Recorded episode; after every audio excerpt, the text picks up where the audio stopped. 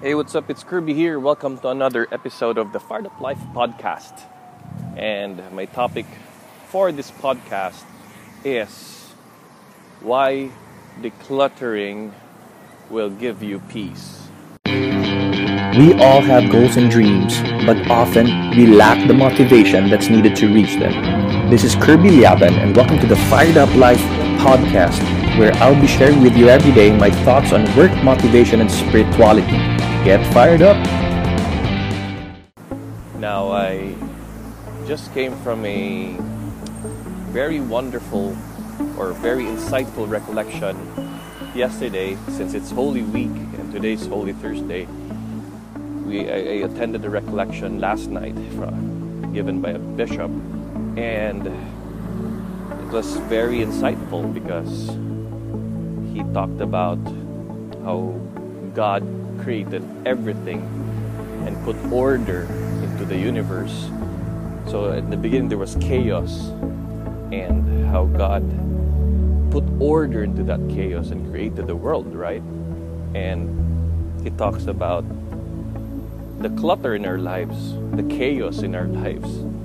And uh, the chaos would, you know, in the practical sense, if you go to your house or if you live in a very messy house, a very chaotic environment, it would also follow that how we think would be also chaotic or very cluttered. And uh, that will affect our health.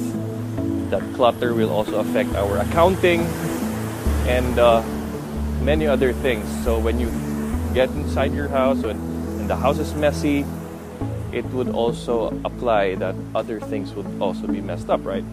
So he was talking about uh, Marie, Marie Kondo, and uh, she's been very popular.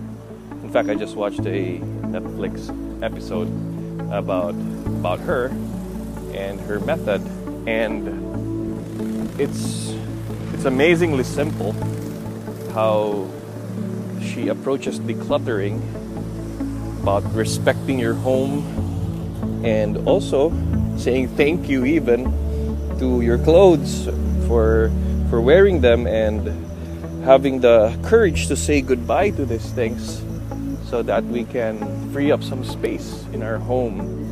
So i'm into all that decluttering stuff right now. That's my dominant thought right now decluttering.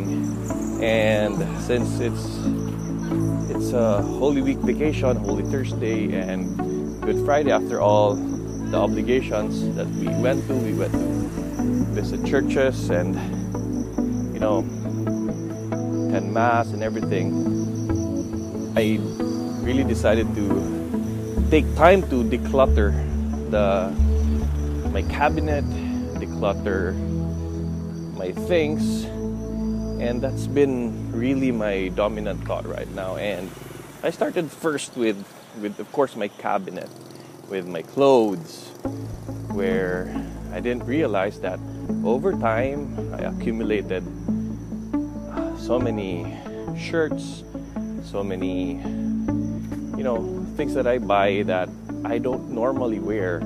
About 80% that i don't normally wear because uh, when i like something, I, I, keep on wearing those stuff, right? So I, I, I get to give away now like maybe 60% of, of what I have, 60% of what I wear. And I followed a, a new way of folding things. And, you know, after like a, a good two hours maybe of doing that work, I felt really good. I, I looked at my cabinet, I looked at how things were arranged and it gave me a sense of peace a sense of achievement a sense of dignity in, in things. And it it immediately has an impact in the way I think you know. And my message to you right now dear listener is that look at the clutter in your life. Look at the the things that are in chaos.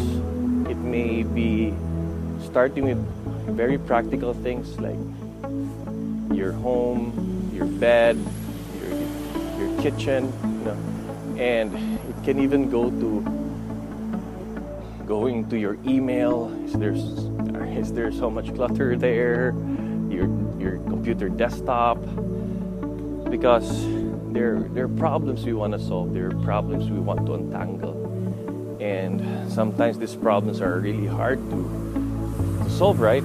But there are things that are within our control, like the clutters that we have in our lives, and since we have that power to declutter because these are relatively easy things to do it will really build up the confidence in us to declutter bigger things in our lives.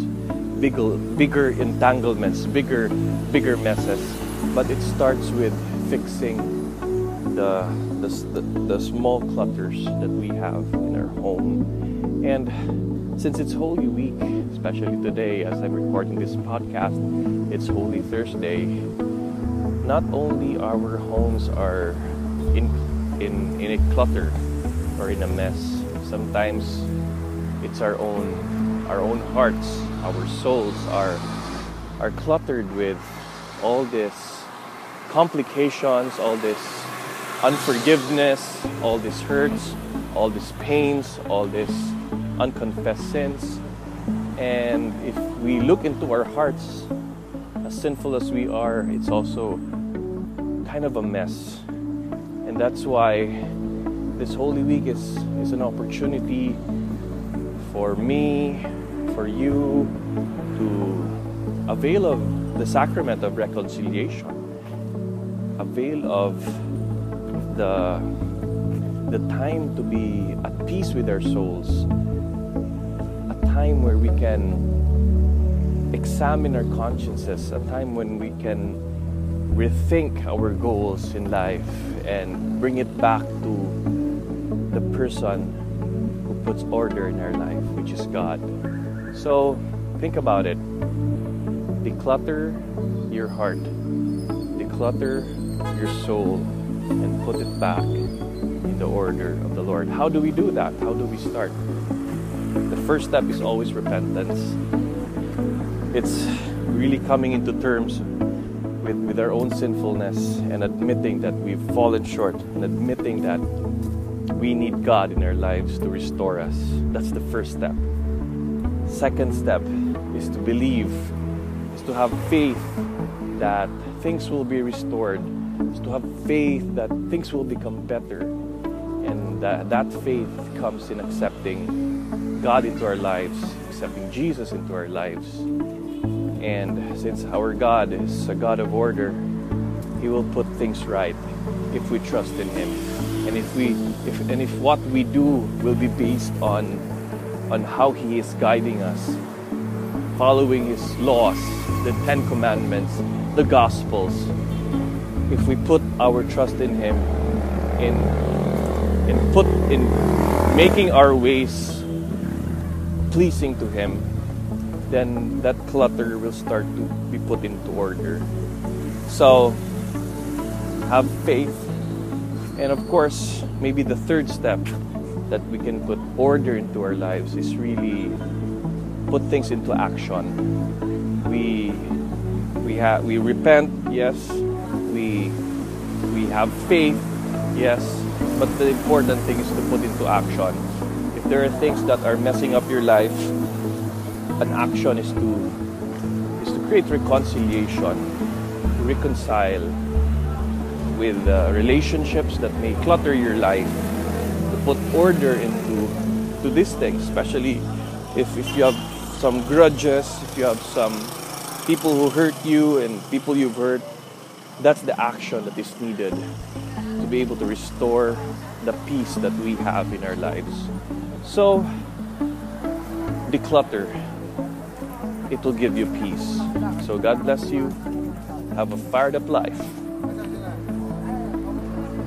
Want more fire? Don't forget to subscribe to my fired up newsletter at kirbyliaban.com slash fired up newsletter. Get fired up!